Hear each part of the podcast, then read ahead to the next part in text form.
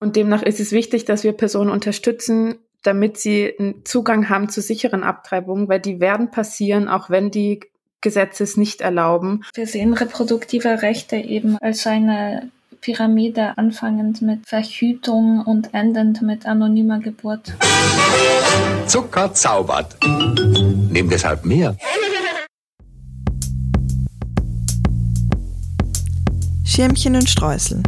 Der Podcast wird euch präsentiert von dem gemeinnützigen Verein Argument Utopie.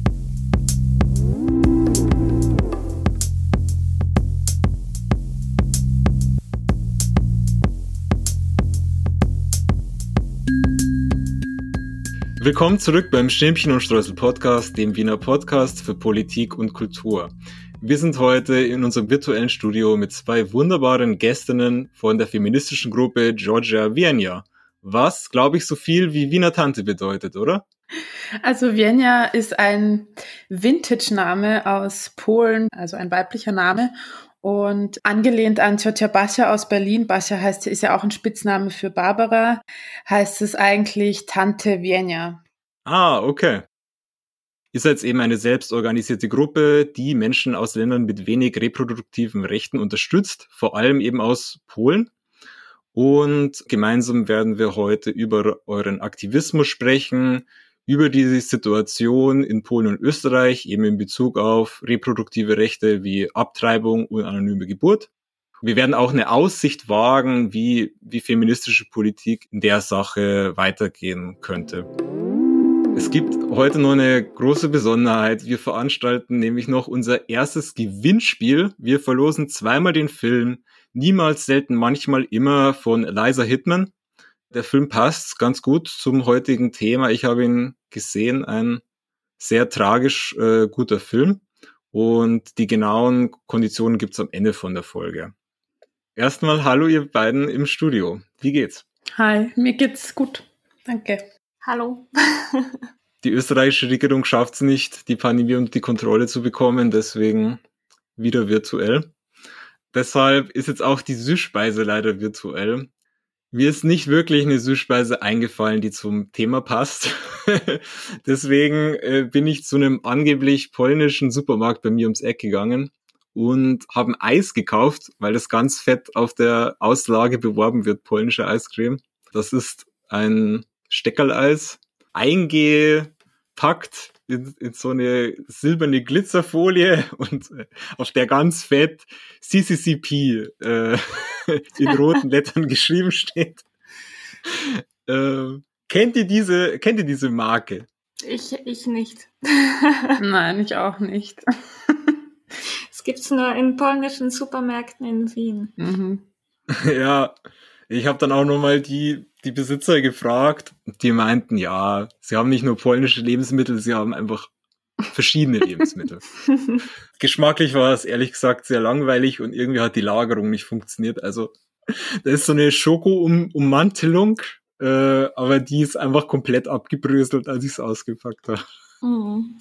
Dann würde ich mal sagen, steigen wir ein damit, dass ihr uns ein bisschen erzählt, äh, was ihr eben macht als Georgia Vienna und vielleicht auch wieso diese Arbeit so wichtig ist. Also wir haben uns im September 2020 offiziell gegründet und arbeiten seither daran, einen Zugang zu schaffen für Personen in Polen, aber auch in anderen Ländern, in denen der Zugang zu Schwangerschaftsabbrüchen eingeschränkt oder unmöglich ist, einen Zugang zu verschaffen zu Schwangerschaftsabbrüchen in Wien. Das heißt, einerseits informieren wir natürlich, also wir informieren sowohl über reproduktive Rechte in Österreich, Deutschland, in Polen und sonst überall auf der Welt. Und andererseits äh, sind wir in direkten Kontakt mit Personen, die einen Schwangerschaftsabbruch in Wien durchführen möchten. Wir passen uns da sehr an an die Bedürfnisse von den Personen und können Termine vereinbaren in den Kliniken oder die Anreise planen. Jetzt mit Corona schauen wir auch, was die Anreisebedingungen sind. Wir übersetzen in der Klinik, wir holen ab vom Bahnhof, wir kümmern uns um eine Unterkunft und äh, finanzieren auch die Kosten für Anreise und die Behandlung, wenn die Personen sich das nicht leisten können. Mhm. Wir haben angefangen, das war genau der 28. September. Das ist der internationale Tag der sicheren Abtreibung. Ah, ja. Und da haben wir auch ein GoFundMe gestartet, wo es zum Glück Personen gibt, die uns Geld überweisen und davon finanzieren wir den Personen, die nicht die Mittel haben für, für die Anfahrt und die Abtreibung. Also je nachdem, was wer braucht. Und ein drittes Ding, was wir machen, ist eben, dass auch äh, wir unterstützen, wenn Personen anonyme Geburten in Österreich machen wollen, weil Österreich ist da in einer besonderen Situation. Das gibt es in vielen anderen Ländern nicht, dass man anonym gebären kann und das Kind dann sofort zur Adoption freigeben kann. Aber in Österreich ist es möglich und wir versuchen das auch so zugänglich wie möglich für alle Personen zu machen. Ja, cool. Danke für diesen Überblick. Und was ich mir jetzt denke, dass ihr eigentlich wirklich versucht, die Leute vollkommen zu betreuen, also wirklich umfassend. Das ist jetzt mein, mein Eindruck, dass wenn sich äh, Schwangere an euch wenden, dass sie die eigentlich komplett durchbegleitet, oder? Durch den Prozess. Ja, also wir sind auch fast immer diejenigen, die in der Klinik dabei sind, um zu übersetzen.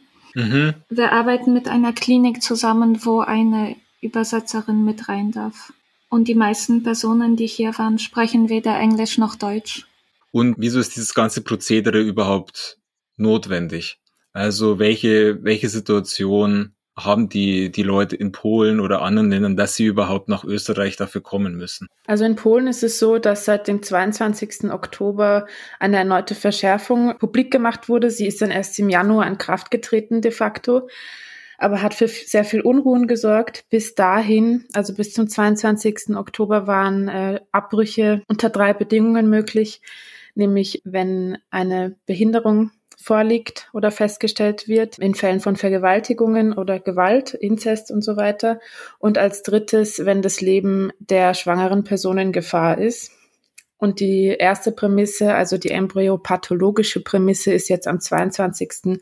Oktober vom Verfassungsgericht als verfassungswidrig eingestuft worden und demnach nicht mehr möglich. Bereits davor hatte Polen eines der strengsten Abtreibungsgesetze. Das heißt, Personen konnten quasi nicht legal auf diese Behandlung zurückgreifen in Polen. Und wir wissen, dass Schwangerschaftsabbrüche passieren egal wie die Gesetze sind. Die Frage ist nur, wie sicher sie passieren, ob sie medizinisch eben sicher sind. Und demnach ist es wichtig, dass wir Personen unterstützen, damit sie einen Zugang haben zu sicheren Abtreibungen, weil die werden passieren, auch wenn die Gesetze es nicht erlauben. Und damit riskieren eben Personen potenziell auch Schäden, Nebenwirkungen von irgendwelchen selbst durchgeführten Abbrüchen oder einfach tragen Schwangerschaften aus, die sie gar nicht haben möchten. Mhm. Die Abtreibungen auf embryopathologischer Prämisse. In Polen gab es 1030 Abtreibungen, die in Polen legal waren vor dieser Gesetzesänderung. Das waren 1000 davon circa waren auf embryopathologischer Prämisse, circa 30 waren wegen Lebensgefahr der schwangeren Person und drei bis vier waren, waren verbotene Akten. Insofern hat diese Gesetzesänderung enorme Konsequenzen, weil fast alle Abtreibungen, die in Polen stattgefunden haben, waren auf embryopathologischer Prämisse. Also de facto ist Abtreibung jetzt verboten in Polen. Wir haben Daten von feministischen Aktivistinnen gesammelt und daraus schließt sich, dass es ungefähr 120 bis 150.000 Abtreibungen im Jahr gibt, tatsächlich. Polen dann die Tabletten bestellen. Mhm. Enorme Dunkelziffer.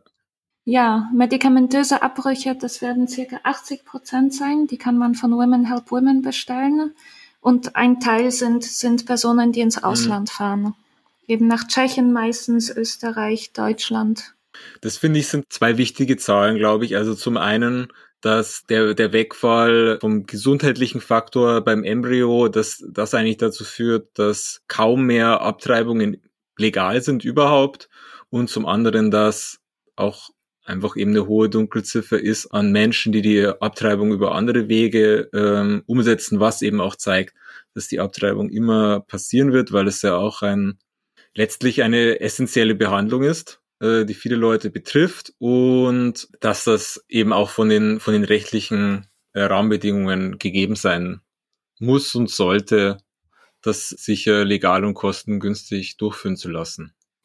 Ich will mich jetzt nochmal eindenken in, in, diese, in diese Situation, weil es klingt ja grundsätzlich recht simpel. Also es gilt, einen Trip nach Wien zu organisieren, man muss einen Arzttermin ausmachen, man kommt dann irgendwie nach Wien oder sonst eine andere Klinikstadt und dann fährt man halt wieder heim. Aber es ist ja eben kein normaler Ausflug und die, die Umstände sind noch wesentlich essentieller als bei einem Wochenendtrip, sag ich mal.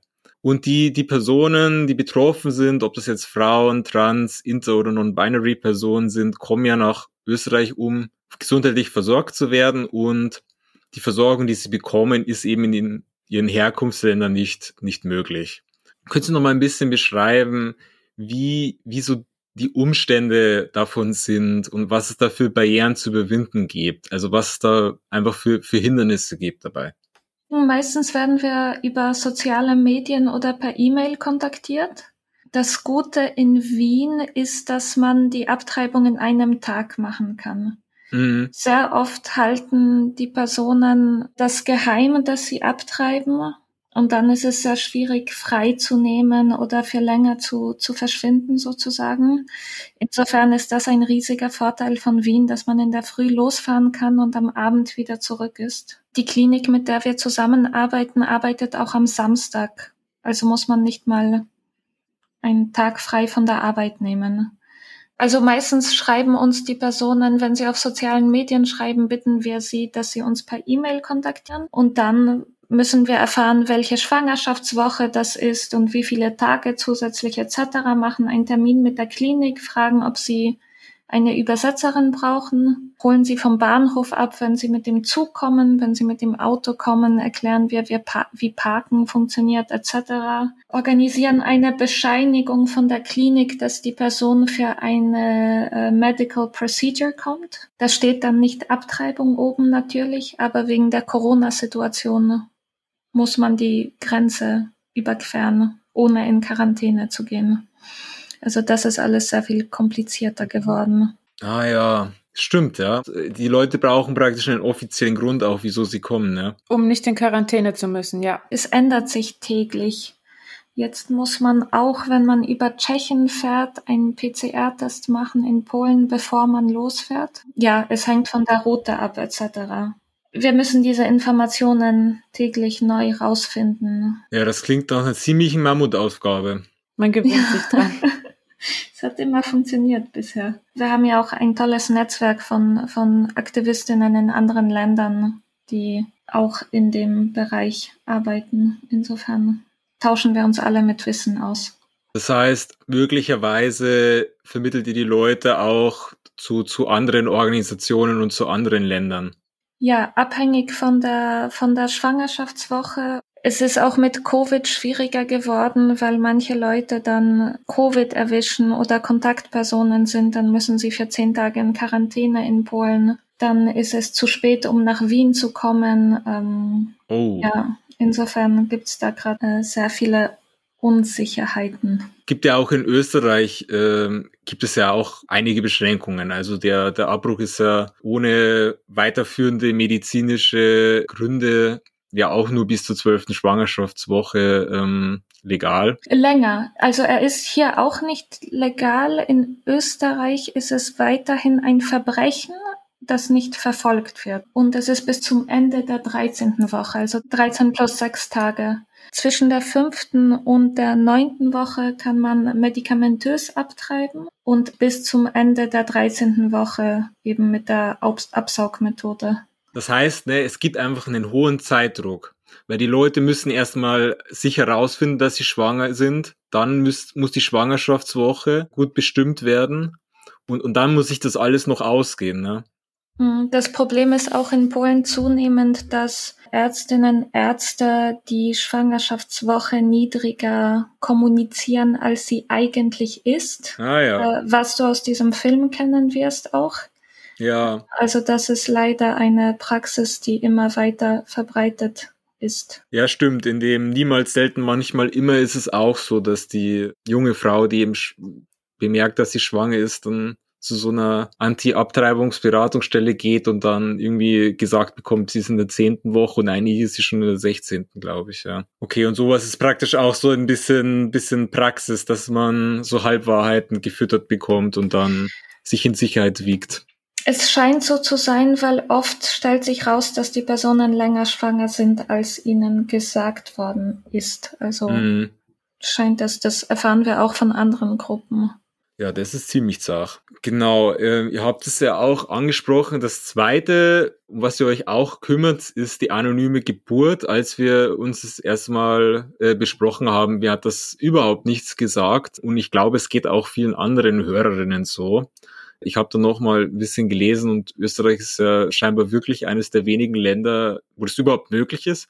Mhm. Könnt ihr kurz erklären, wie das funktioniert und was auch so die Gründe sind, äh, so eine anonyme Geburt zu machen? Ich glaube, man hört es zum ersten Mal und denkt sich vielleicht so, hä, wieso sollte ich anonym gebären? Anonyme Geburt gibt's außer Österreich auch in Frankreich und in Luxemburg. Ich meine, Gründe gibt's ja unterschiedliche. Manchmal war es zu spät für eine Abtreibung, manchmal sind's ökonomische Gründe, manchmal keine Ahnung, das ist komplett individuell. Wir fragen auch nie die Personen, warum sie abtreiben und warum sie anonym gebären. Also es geht uns wirklich nichts an. Wir, wir tun nur unterstützen in der Organisation. Aber warum jemand etwas macht, oft erzählen uns Leute ihre Gründe, aber wir, wir fragen nie danach. Mm, ja, das ist auch ihr Bier. Ne? Äh, du hast gefragt, wie, wie das funktioniert. Oder was ist überhaupt so der Knackpunkt? Was ist das Gute für die Leute, dass es anonym ist? Bei uns war es tatsächlich so, dass alle Personen, die uns kontaktiert haben wegen anonymer Geburt, tatsächlich ihre Schwangerschaft komplett geheim gehalten haben. Bis zur Geburt. Also niemand wusste überhaupt, dass sie schwanger sind und ein Kind bekommen haben. Ähm, das Gute bei anonymer Geburt ist, dass man das eben anonym machen kann, niemanden darüber informieren muss. Das Kind hat einen geregelten Rechtsstatus und wird zur Adoption freigegeben. Es ist komplett sicher für die schwangere Person und für das Kind nach der Geburt. Äh, es passiert im Spital. Man ist äh, medizinisch versorgt. Es ist, also man zahlt nicht dafür. Ähm, es sind einfach sichere Umstände. Das ist, mhm. glaube ich, ein sehr wichtiger Teil davon. Schlussendlich genauso wie Abtreibung rettet das Leben. Ja, das klingt ganz danach. Es fällt dadurch viel Last auch von einem ab, denke ich mir, oder?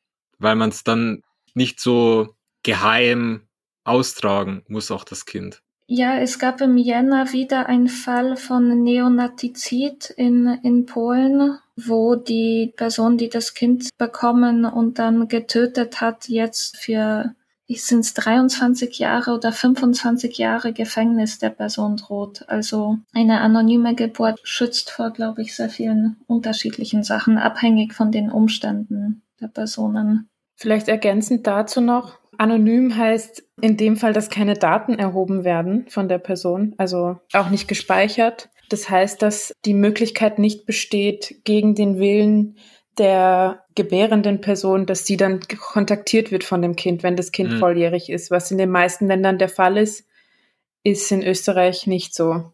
Und das ist halt eine große Entlastung, wenn das ein nicht gewünschtes Kind ist, dass man nicht das mitträgt mit sich, dass potenziell das irgendwann wiederkommen kann.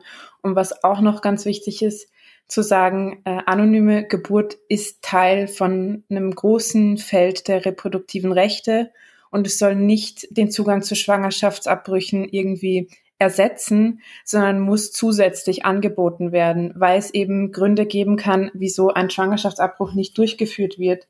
Es wäre auch schrecklich, äh, allen Schwangeren zu sagen, selbst wenn ihr das Kind nichts wollt und wir das noch abtreiben können, müsst ihr es trotzdem neun Monate austragen.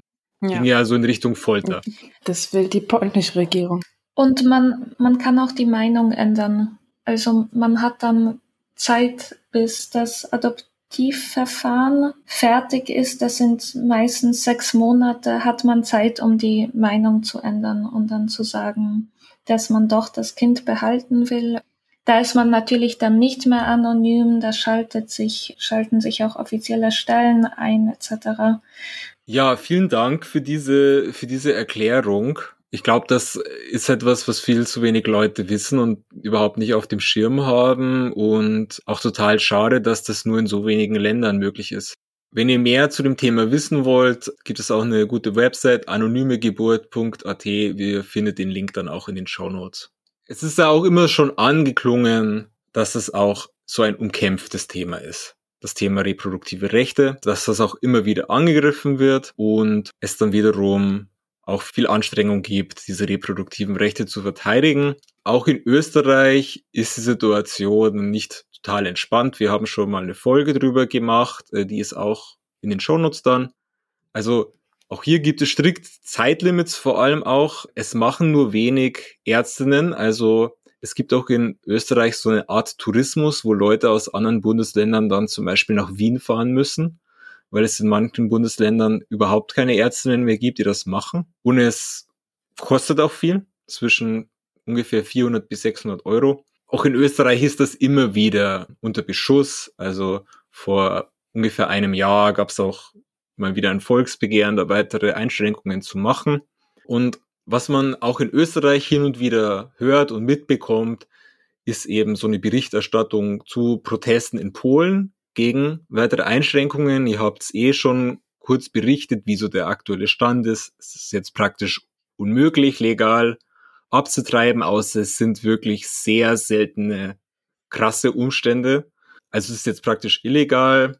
Und hin und wieder gibt es eben total bewegende Bilder, finde ich, wie tausende Frauen und Leute aus der Queer-Community auf die Straße gehen was glaube ich ziemlich undenkbar wäre in Österreich, also überhaupt diese Menschenmengen zu irgendeinem Thema, wenn es nicht gerade sogenannte Anti-Corona-Demos sind, aber gut.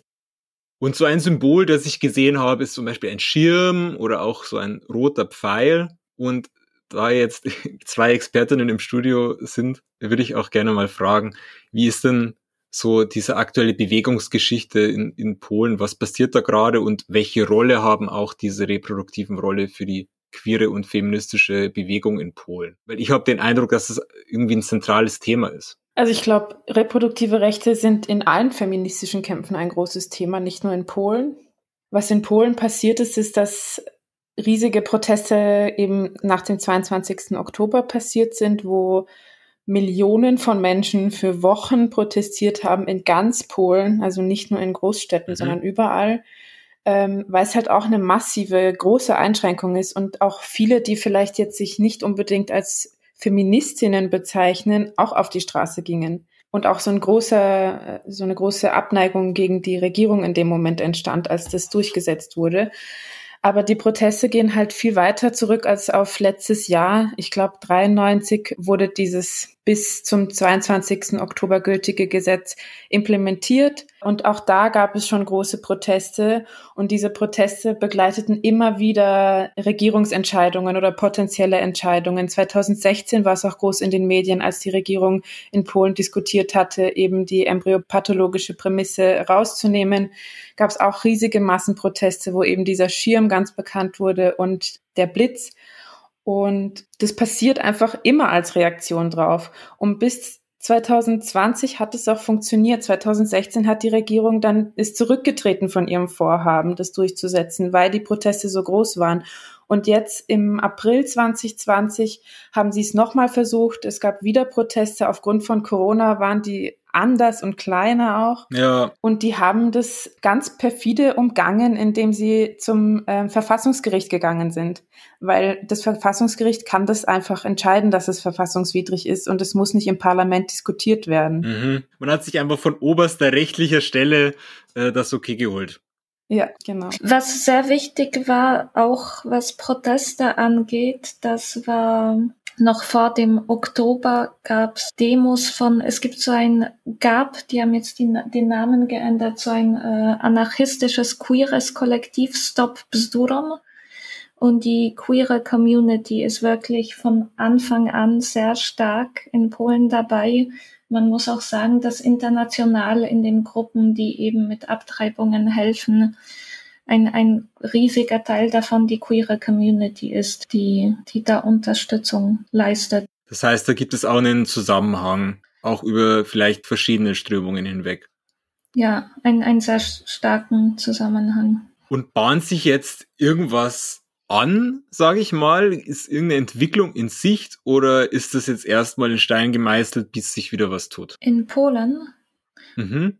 Weil international gibt's immer mehr Gruppen. Also wie schon gesagt, unser Name Ciocia Vienia ist in Anlehnung an Ciocia Basha, das ist unsere ältere Schwester. Deren Name ist eine Anlehnung an Auntie Jane, das ist ein, eine Gruppe in Kenia. Und jetzt gibt's auch Ciocia Czecha in Tschechien, also Tante Czecha, Tante Frania in Frankfurt, Tante Ola in Oslo. Also das internationale Netzwerk wächst sehr schnell. Es, es bilden sich auch immer mehr Leute zu dem Thema und informieren sich. Aber ob es in Polen Besserungen, es sieht eher nicht so aus. Es wird eher immer mehr.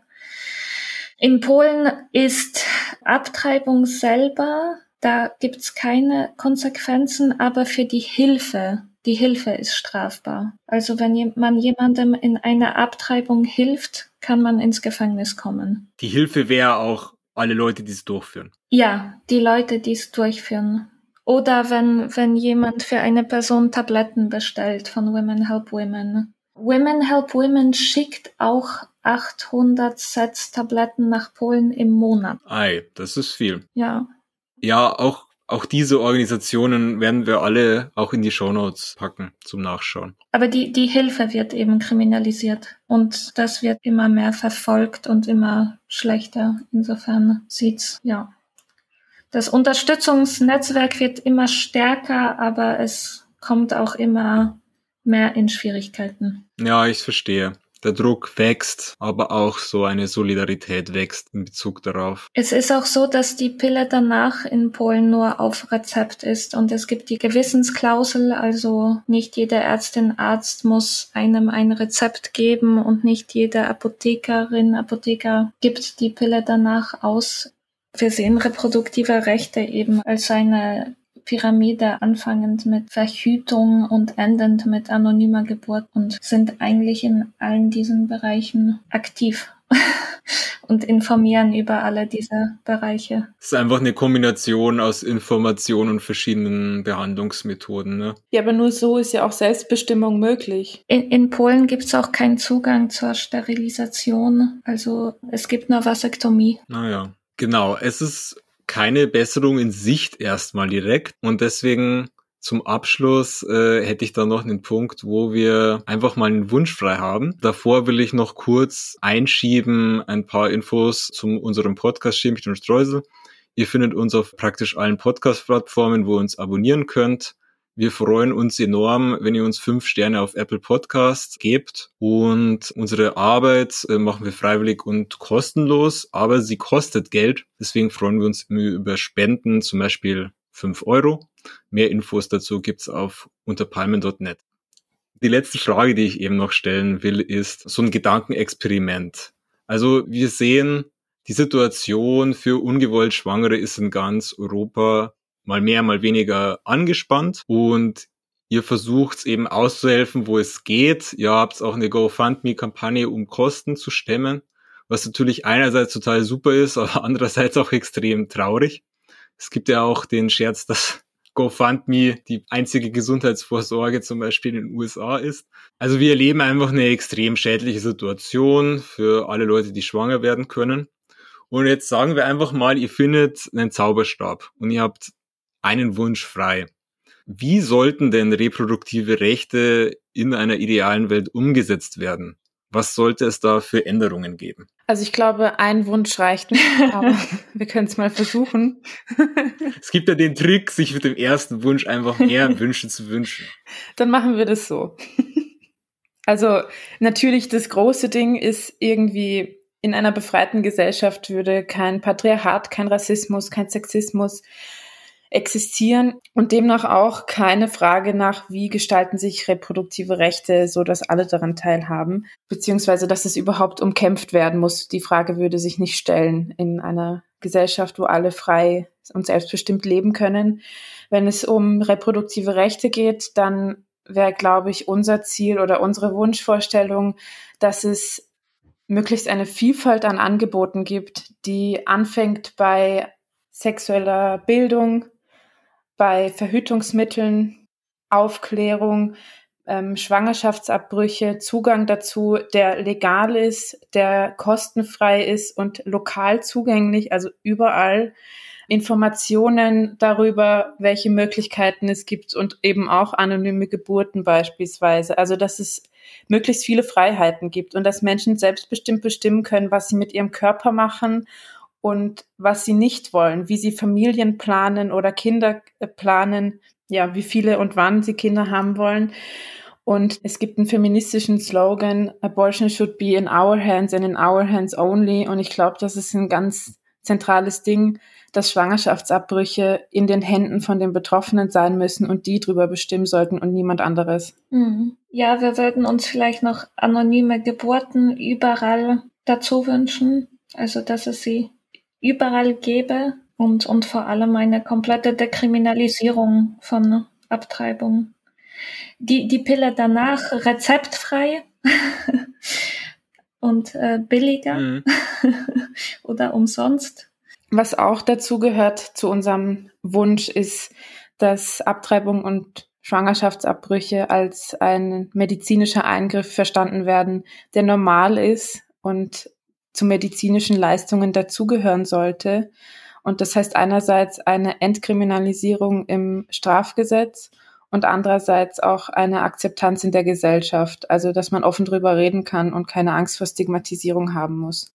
Dieser, dieser Punkt ist, ist wichtig mit dem, äh, was erwähnt worden ist, mit dem Sprechen über Abtreibung. Das merken wir immer, dass die Personen uns fast immer sagen, dass wir die einzigen sind, mit denen sie überhaupt darüber sprechen können oder werden und dass das ein, ein Thema ist, welches so tabu ist, dass man oft eben, also gehört das dazu, dass wir wirklich einen vorurteilsfreien Raum schaffen. Ja, das hängt ja auch stark damit zusammen, dass es illegal ist oder eigentlich illegal, aber man sozusagen unter bestimmten Bedingungen freigesprochen wird. Ne? Und es sind ja sehr unterschiedliche Fälle. Es sind ja oft Schwangerschaften, die gewollt waren, aber wo es eben wegen der embryopathologischen Prämisse sie dann doch ungewollt sind. Also es ist wirklich immer, immer unterschiedlich. Da wird auch, glaube ich, durch die Umstände sehr viel Druck aufgebaut einfach, ne? Vielen Dank euch beiden für diese guten Punkte. Ich glaube, die haben nochmal sehr gut veranschaulicht, was mit dieser Pyramide an Methoden und Informationen und Eingriffen gemeint ist, die da zusammenspielen. Und ich glaube, so ein ganz wichtiges Argument ist eben die, die Normalisierung von Schwangerschaftsabbrüchen und anonymen Geburten. Zwei Gruppen möchten wir noch erwähnen in Österreich. Changes for Women mhm. und, und Pro-Choice Austria, die auch sehr viel Arbeit auf dem Gebiet leisten. Die packen wir auch noch in die Shownotes. Da kann man noch nachlesen und sich weiter informieren. Ich weiß auf jeden Fall, dass es von ProChoice Austria auch regelmäßig Veranstaltungen gibt. Ja, damit kommen wir zum Abschluss dieser Episode. Ich danke euch recht herzlich für diese Einsichten in den Aktivismus und auch zur Situation reproduktive Rechte in Polen, Österreich und Europa. Ich fand es auch sehr wichtig, dass wir gegen Ende auch noch drüber gesprochen haben, wie es denn eigentlich laufen sollte, auf dass Frauen, Intertransen und Binary-Personen eben eine echte Wahl über ihren Körper haben. zum Ende muss man leider natürlich auch festhalten, dass sich die Welt dorthin nicht von selbst verändern wird, sondern dass es eben auch starke linke Politik dafür braucht. Ihr seid eine von vielen Gruppen, die eben für eine bessere Zukunft diesbezüglich kämpfen. Und ja, wie können jetzt unsere Hörerinnen euch unterstützen? Äh, unterstützen kann man uns finanziell vor allem über unseren Fundraiser auf GoFundMe. Da, dieses Geld fließt in die Finanzierung von den Abbrüchen für Personen, die sich nicht leisten können, ähm, ein paar hundert Euro mal spontan hinzublättern. Ansonsten kann man uns auch immer schreiben, ob man irgendwie helfen kann, auf Demos erscheinen und im Umfeld diskutieren und streiten um die Rechte, die einem zustehen. Genau, ihr macht nämlich auch Demos. Da waren auch vor kurzem welche in Wien, ne? Ja, die fanden alle statt als Reaktion auf den 22. Oktober, als eben das Verfassungsgericht beschlossen hat, dass die embryopathologische Prämisse wegfällt. Und ich glaube, es war so ein bisschen das Gefühl von, wir kriegen mit, dass urviel in Polen passiert und wir sitzen hier und wollen auch selber was machen. Weil es gibt sehr viele Menschen, die einen polnischen Background haben und nicht in Polen wohnen und die sind genauso erschüttert über das, was passiert mm. und wollen vielleicht ihre Wut auch mal rauslassen oder ein Gefühl von Zusammenhalt bekommen von anderen. Wir haben überhaupt angefangen, um, um diese Privilegien zu teilen, die wir haben, indem wir in Österreich leben und nicht in Polen eigentlich ist es voll absurd, davon zu reden, dass es ein Privileg ist, einen Zugang zu haben für fünf bis neunhundert Euro mhm. zu einem medizinischen Eingriff. Aber es ist halt nun mal so. Ja, deswegen gilt es, ähm, euch auf Facebook und Twitter folgen, in den GoFundMe das Monatsgehalt einzahlen und dann geht's los. Das war's somit erstmal für heute. Ich hoffe, euch beiden und auch den Hörerinnen hat es gefallen. Ich bin begeistert. ja, danke fürs Gespräch. Ja, danke sehr. Sehr gerne. Jetzt für alle Hörerinnen noch kurz zum Gewinnspiel. Wir verlosen eben zweimal den Film Niemals, selten, manchmal immer. Und Details zu dem Gewinnspiel gibt's auf Instagram kurz nach dem Montag, an dem diese Folge rauskommt, mit den Gewinnspielbedingungen. Wenn ihr Fragen oder Feedback habt, dann schreibt uns einfach an info@unterpalmen.net. Wir freuen uns immer auf Post und äh, wenn ihr auch andere coole feministische Gruppen kennt, mit denen wir uns mal treffen sollten, dann könnt ihr uns das auch einfach schreiben. Dann uns allen einen schönen Abend und bis bald. Bis bald.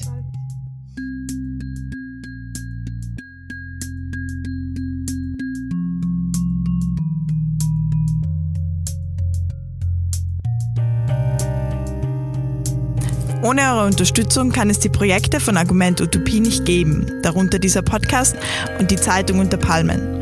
Wir freuen uns über Spenden und neue Fördermitgliedschaften. Mehr Infos hierzu auf unserer Homepage unter palmen.net. Und nicht vergessen, egal was es gibt, Hauptsache mit Schirmchen und Streusel.